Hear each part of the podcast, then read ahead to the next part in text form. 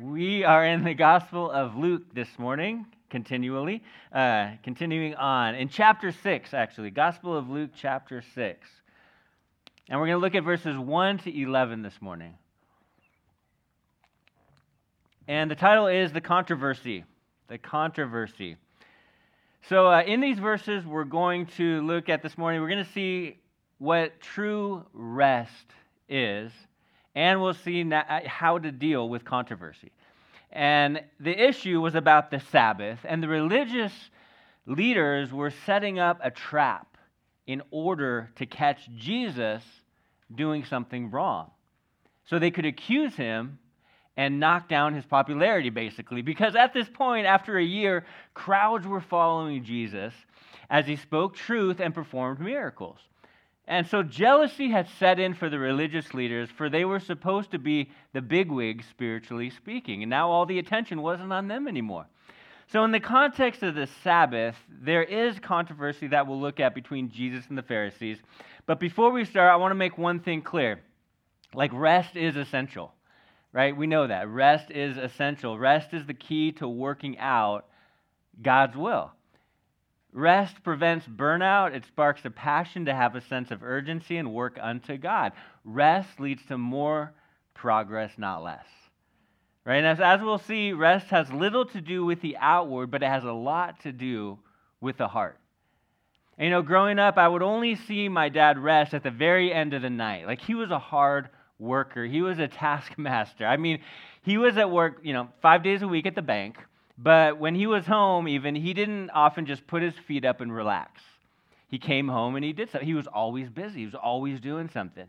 I remember being younger, and, and him and I would watch a movie together. And I would always be like, Dad, I'm in there ready, ready for to start the movie, right? It was VHS back then, ready to push play or whatever. And, and I would say, Dad, come sit down so we can start the movie. And every time he'd be doing stuff in the kitchen straightening stuff up, you know. And you're like, go ahead, start it. I'll, I'll be right there.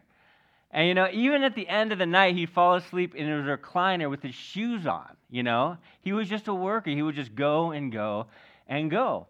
Later in life, he got, he got saved and finally got real rest from the Lord.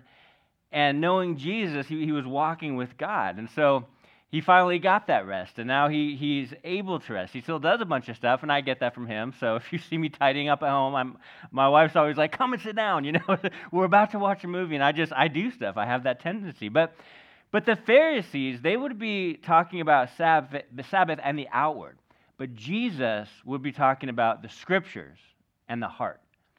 And so let's pray, and we'll get into the verses this morning. Well, Heavenly Father, we just thank you for your word. We thank you, Lord, that there's always a lesson that you want to teach us through every situation, Lord, especially as we gather and assemble together.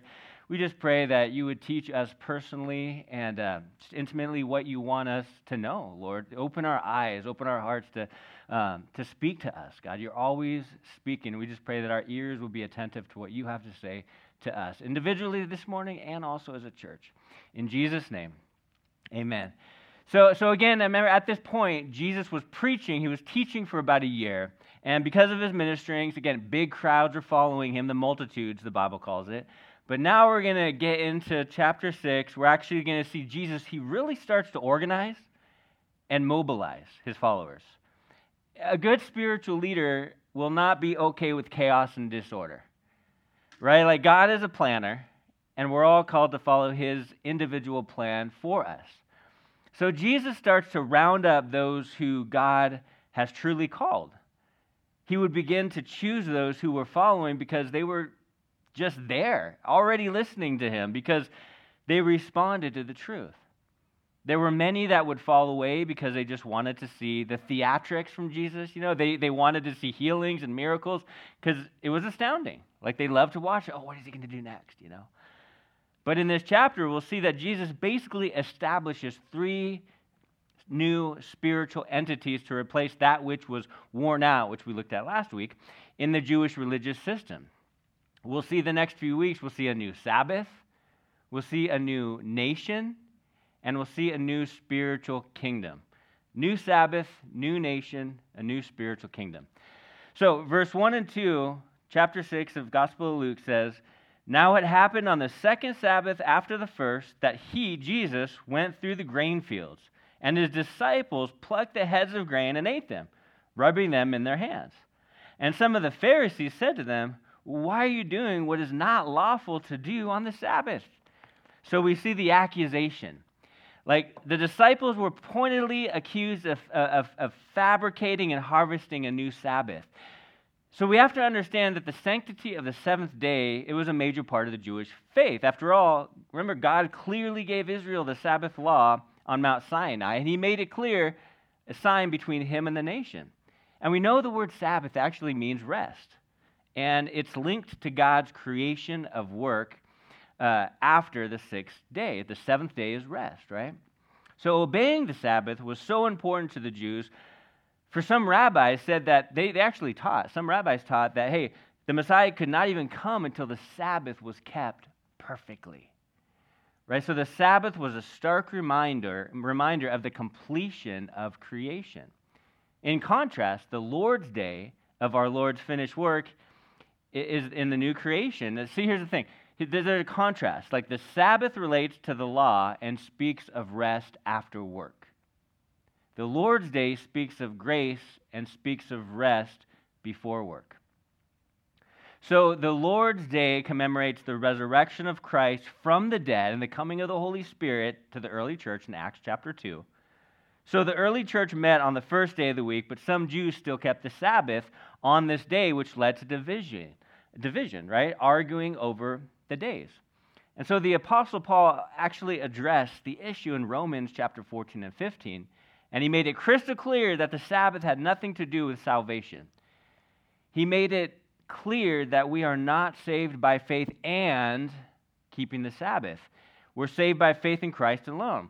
And that's the thing. Anytime someone preaches that you can be saved by believing in Jesus and this, this, and this, you, are, do you belong to our church? Well, then you're not saved. You need, to get, you need to actually be a member before you're saved. You know, all kinds of crazy stuff. But that's distorting the gospel. It's distorting the gospel and it's act, or uh, adding a works to salvation.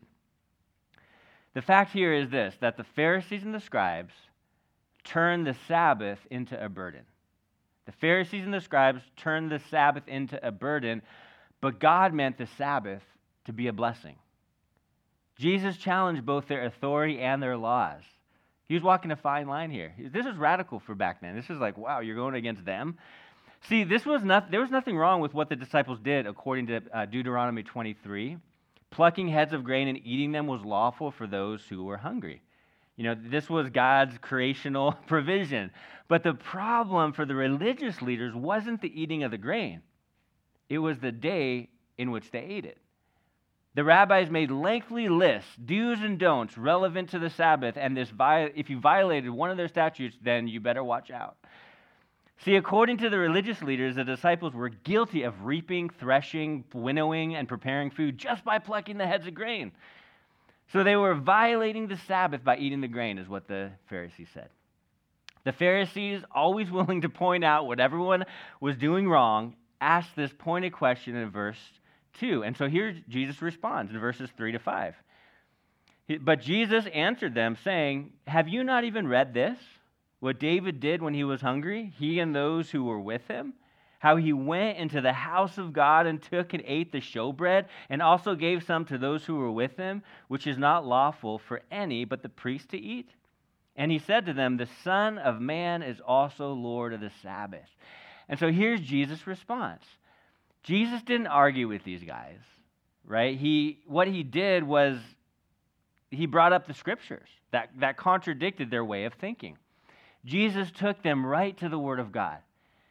And I love that. See, when something is wrong doctrinally or biblically, the best practice to do is to show what is off by using the Word of God rather than attempting to come up with why you disagree based on your opinion and how you feel that day, right? Take them to the scriptures, take them to the source, right, of truth. See, the religious leaders, they studied the Old Testament, like they knew it. They knew it so well. But Jesus, by his question, basically implied that they were blinded to the essential point of God's word. And it happens all the time. Like, people may know the word of God from cover to cover. Some people know it so well. They can quote you any verse and they can, they can recite it, just ask them to, and they will. It's like but the thing is, they can know the whole word, but they can miss the whole meaning. They can know what it says, but they, doesn't they don't know what it means. They observe the scripture, they've memorized it, but they don't know the why. They don't know the interpretation. So when Jesus made this statement, he was claiming to be God because it was the Lord who established the Sabbath. So if Jesus is the Lord of the Sabbath, he's free to do whatever he wants on the Sabbath. And here's an important thing to understand about this God is more concerned with meeting human needs than he is about protecting religious rituals. He, see, he saw people hurting. He didn't dismiss them because of some ritual he had to do. See, in the context of the scripture, Jesus brought up about David and his men, and the point was this it's better that David and his men actually eat and gain strength to serve God rather than to die because of a temporary law. Let, it, let them eat. Matthew 12, 7, Jesus actually says, But if you had known what this means, I desire mercy and not sacrifice, you would not have condemned the guiltless. So God desires compassion over sacrifice. Instead of bragging about what you gave up, have eyes to see those who need help. Have compassion over giving correction. See, the, the, the biblical, biblical correction, it's a good thing, right? If something, if somebody's off, you want to take them to the word and say, well, actually, this is a little bit off. Look, right? That is a good thing. Scriptures are always correct, but the Pharisees had a distorted view because they made up so many other laws that became sort of doctrine and scripture in their minds, in their eyes. Well, if you don't do any of these things, then you're, you're doomed, right? Their hearts were not right. They cared more about the outward than having hearts of compassion. See, the law was causing them to heap burdens on people rather than leading them out of bondage of the world. And the Pharisees, they weren't leading the captives to freedom, they were leading their followers towards anxiety and paranoia.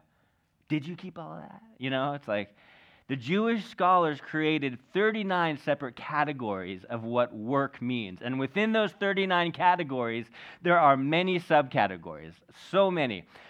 So, to follow the rule of not working on the Sabbath, there are literally thousands of sub rules to follow, including how many steps you can take, how many letters you can write on the Sabbath. I mean, so many. So the 39 rules made by the Pharisees are no, uh, don't try to take notes. I'm going to say these fast. There's 39 of them.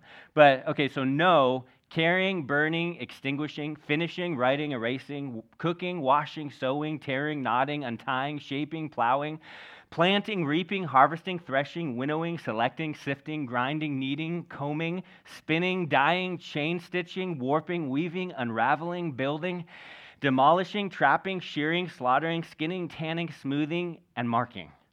Those are the 39. And under those are many, many more, you guys. Now, the Pharisees added, again, they added many laws uh, concerning the Sabbath on Saturday, like in, in regards to restrictions. Like on that day, you couldn't carry more than a weight of a fig. If you carried any more weight than how much a fig weighs, then you were sinning because you're breaking the law. A person could not throw, throw up, throw up any object eh, because if you throw up an object and catch it, it's considered working. Couldn't do that.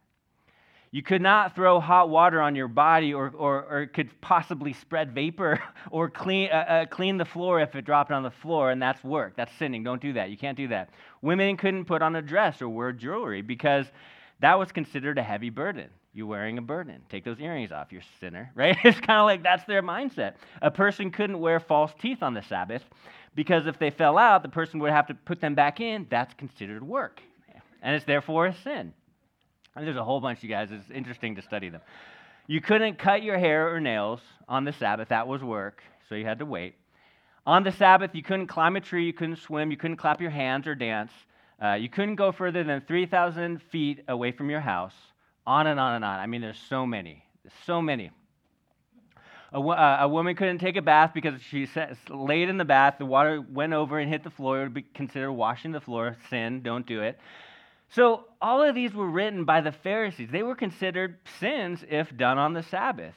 But uh, the main point is if there's someone suffering or if there's someone in need, they aren't just to be ignored because nothing's supposed to be done on that day. Uh, like our family, we have a family day every Monday, right? Most of you guys know that, which means we do our best to spend the whole day together with quality time, which uh, is a blessing. It's amazing because we get to connect, we get to talk, we get to pray, we get to have fun. They like to go to the library, all kinds of stuff. But if someone were to call us on Monday because they have a major emergency, we're not going to just ignore them and say, Sorry, we can't help you today. It's family day. Bye. Like, if they're hurting or struggling in the hospital, we're not going to be like, I'll be there tomorrow, right? We're going to we're going to drop what we're doing and go, right? Right? So, like, as a body of believers, we are here for one another. And in a sense, we are like, I always, we're like doctors on call. For when there's like a major problem, we rally around one another and we come alongside and help. That's what we get to do. The religious leaders, they were far from this. They, they called out Jesus. They wanted to accuse the disciples. And Jesus put them in their place by using the word of God. right? He said, actually, David, and he, he gave the account. He confronts them with the truth in order to demonstrate how the Sabbath fits into the new covenant. Uh, covenant.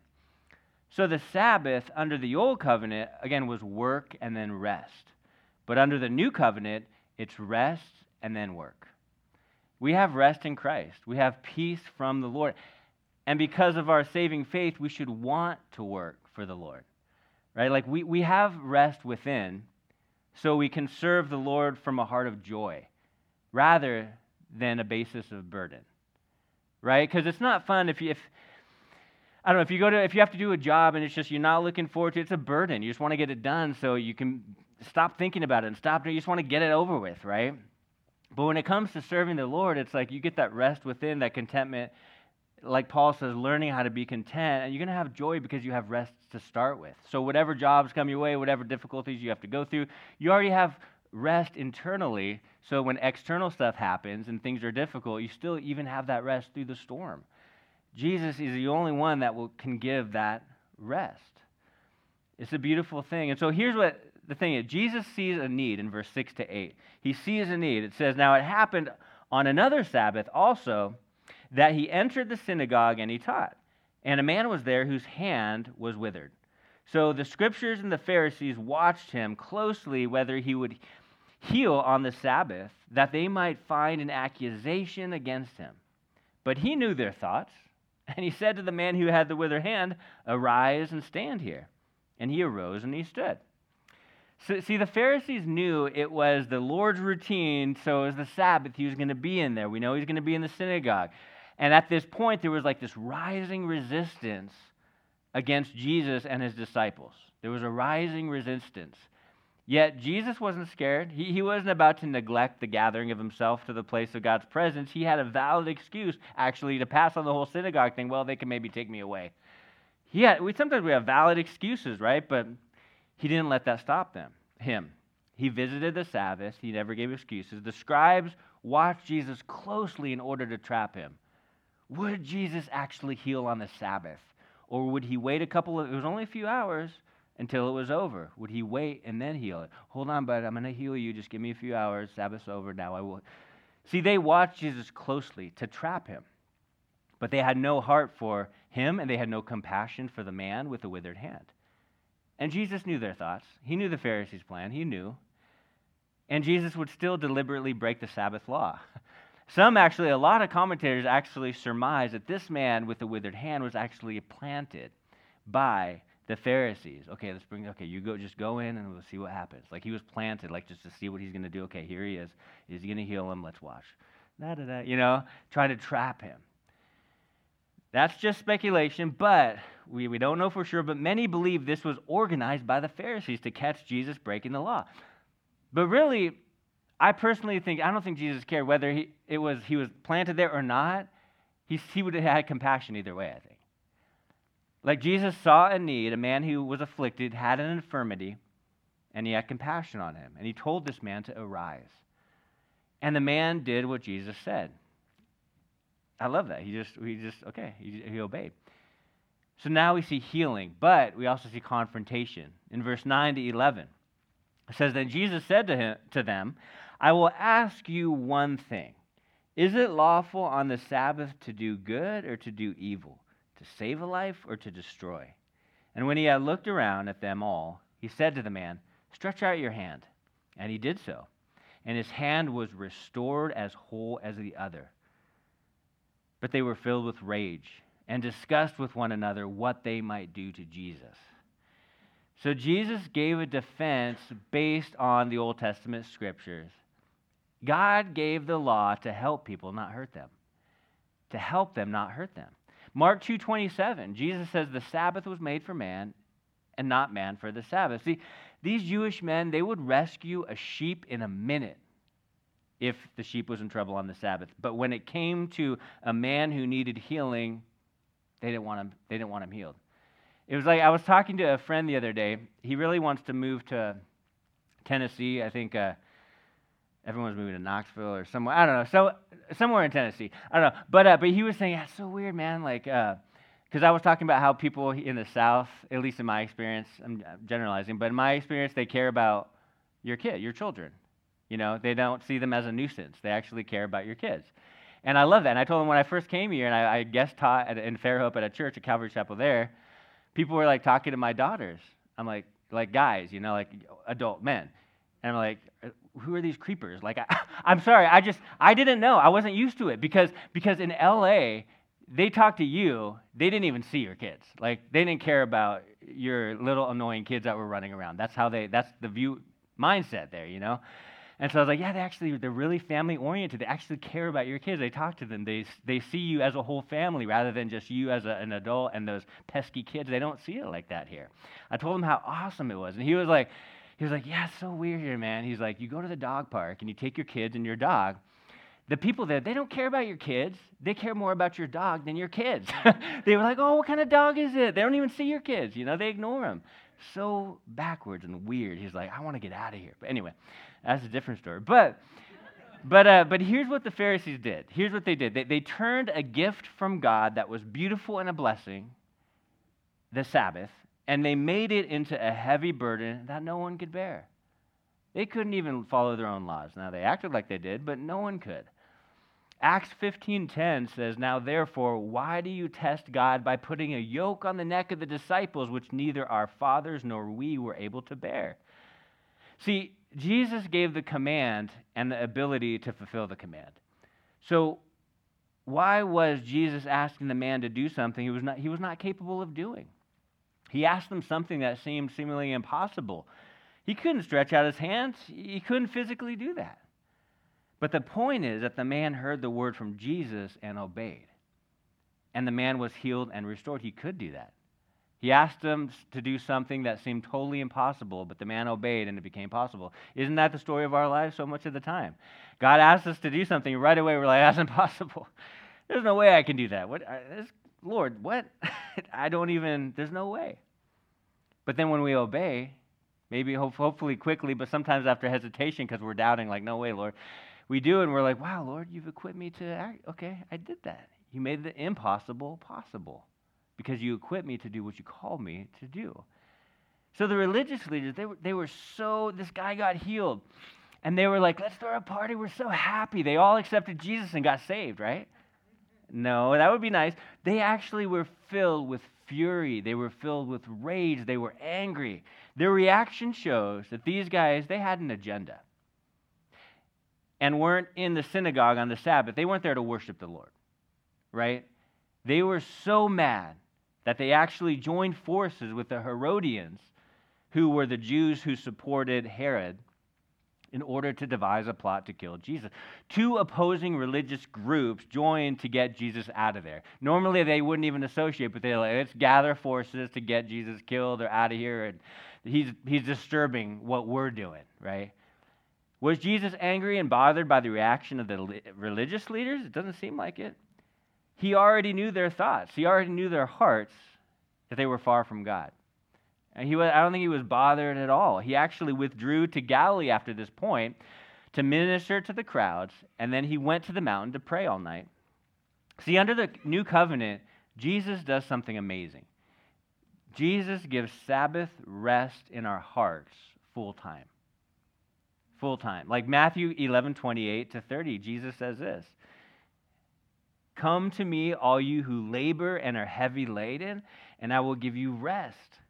Take my yoke upon you and learn from me, for I am gentle and lowly in heart, and you will find rest for your souls. For my yoke is easy and my burden is light. See, when the sinner trusts in the Savior, they're forgiven. They have peace with God. They have rest. And sometimes in the crazy, chaotic world that we live in, we forget that. And we get caught up in the current, caught up in the chaos. And pretty soon we're just like stressed out and just like, oh my goodness, it's so hard because we forget wait a second, I have rest from Christ in my heart. I shouldn't be wound up right now.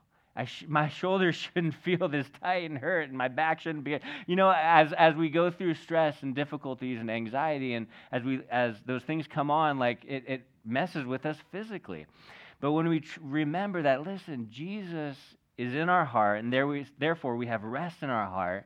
We can deal with any situation. We can actually go through a, a storm with a smile. We can face a trial eh, and know we have triumph because He is with us. He's giving us rest in our hearts.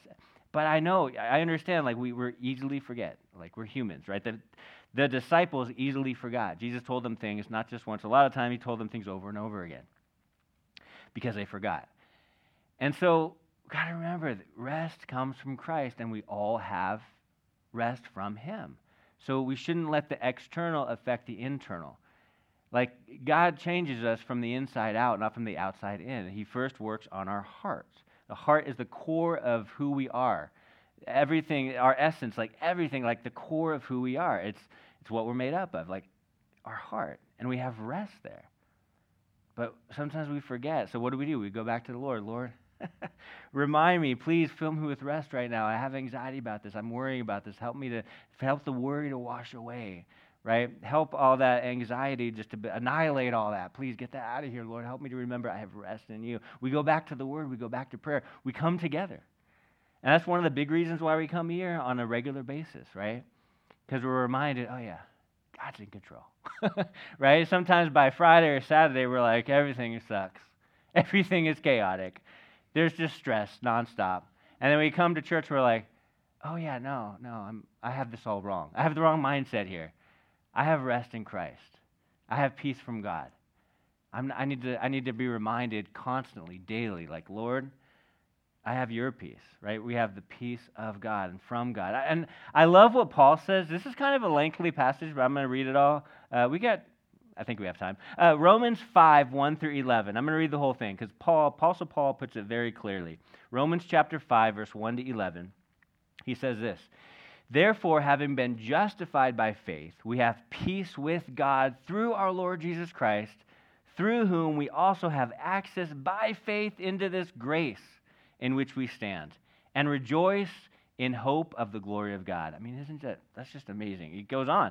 And not only that, there's more, right? He says, "But we also glory in tribulations, knowing that tribulation produces perseverance, and perseverance character and character hope."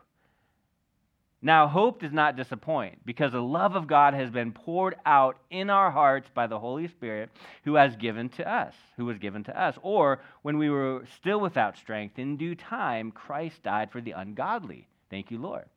For scarcely for a righteous man will one die, yet perhaps for a good man someone will even dare to die. But God, and you guys know this verse, God demonstrates his own love toward us in that while we were sinners, Christ died for us. And there's more. Much more than, having now been justified by his blood, we shall be saved from the wrath through him. For if we were enemies, we were reconciled to God through the death of his Son. Much more, having been reconciled, we shall be saved by his life. And not only that, but we also rejoice in God through our Lord Jesus Christ, through whom we now receive the reconciliation. If you're ever lacking hope, if you're ever thinking there's no peace or no rest, go read this. this is such a good set of scriptures that's so encouraging. See, when, when a saint or a set apart one yields to Jesus daily, then he or she enjoys peace with God in their hearts and their minds. And I think the following verses really speak of this fact, which is Philippians 4 6 and 7. Be anxious for nothing but in everything by prayer and supplication with thanksgiving, let your requests be made known to God, and the peace of God, which surpasses all understanding, will guard your heart and your minds through Christ Jesus. And so, the peace of God, which surpasses understanding, will curb anxiety as you pray to God. And the result will be your heart and mind will be guarded. And really, there is nothing, this is nothing but good news, right? It is amazing. Like you walk with Jesus, you have heart rest that no incident or circumstance can take away. Now, sometimes those difficulties and trials threaten to take that stuff away and help, threaten to give you temporary amnesia to where you're like, is anything good in life, right? We get in those, those kind of states and those mindsets sometimes, but we have to remind ourselves no, no, no, wait, wait, I have peace, I have rest through Christ. I don't understand what's going on. He does, and He's with me through it. A trial cannot take away the peace that you're given from above. Jesus makes these facts clear to those who are trying to trap him, the accusers. And, and, I, and I hope that's clear to us this morning. Again, remember the Sabbath relates to the law and speaks of rest after work. The Lord's Day speaks of the grace and speaks of rest before work. It's like every day when we wake up, we can be like, Lord, I have your rest and your peace and everything that, that I need. Before you even set your feet on the floor from getting out of the bed and getting your coffee or whatever, like, Lord, just reminding yourself, Lord, I have peace and rest because of you. Thank you. Help me to have that and remember I have that throughout the day.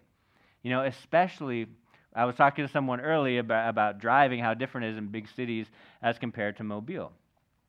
If you're driving somewhere that day, Lord, give me peace and rest before I get in my car because I know I will be tested and I want to pass the test. I want to remain peaceful. I will wave at the person who cut me off. Thank you for. I, I, will smile at the person, you know, uh, uh, tailgating me. But the Lord gives us rest and peace. We have it all the time, no matter what. It starts with inward, it starts with internal. And so the external cannot touch the rest and the peace that we have. We just have to be reminded often. Again, Rest and peace come from Jesus, and we have access to it, and we have it every single day. So that's why we go to Him for it. He's the great counselor. We can go to others, don't get me wrong. Fellowship, koinonia, that's important to connect and unity. And, but at the end of the day, we go to bed alone, we, we, we wake up alone. Like it's just us and the Lord. And so, Lord, give me that peace. Fill me with that. I need that right now. Because right now I feel pretty chaotic and I don't feel like there's any order. I'm in pain, there's difficulty. I have these circumstances that are bringing me down, Lord. And He will. He will. We got to guard our, He will guard our hearts and our minds through Christ Jesus. As we pray to Him, as we have a heart of thanksgiving, it's always something to be thankful for. The Pharisees didn't see it that way. they saw the opposite, right? They were real downers. They were just trying to get Jesus out because of jealousy.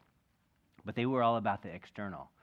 You know, they, honor, they honored God with their lips, but their hearts were far from Him, right? It says that in the Old Testament and New Testament. Jesus confronts them with that. Your hearts are far from me. You look all religious. People think you're religious, but where's your heart? At the end of the day, when people count, when I when I counsel people and stuff, uh, most of the time it's not like you know what I just think I picked the wrong school to go to, and that's it, it's usually heart issues, whether it's jealousy, whether it's covetousness, whether it's some sin that they're dealing with, it's usually heart issues. And so God gives us that rest in our heart, right? We have to feed our heart and our and our lives with the word of God, with those things that are good and godly, so that we're built up, so that when this world threatens to break us down, we're prepared, we're ready, we're guarded. And we're not going to let those things in.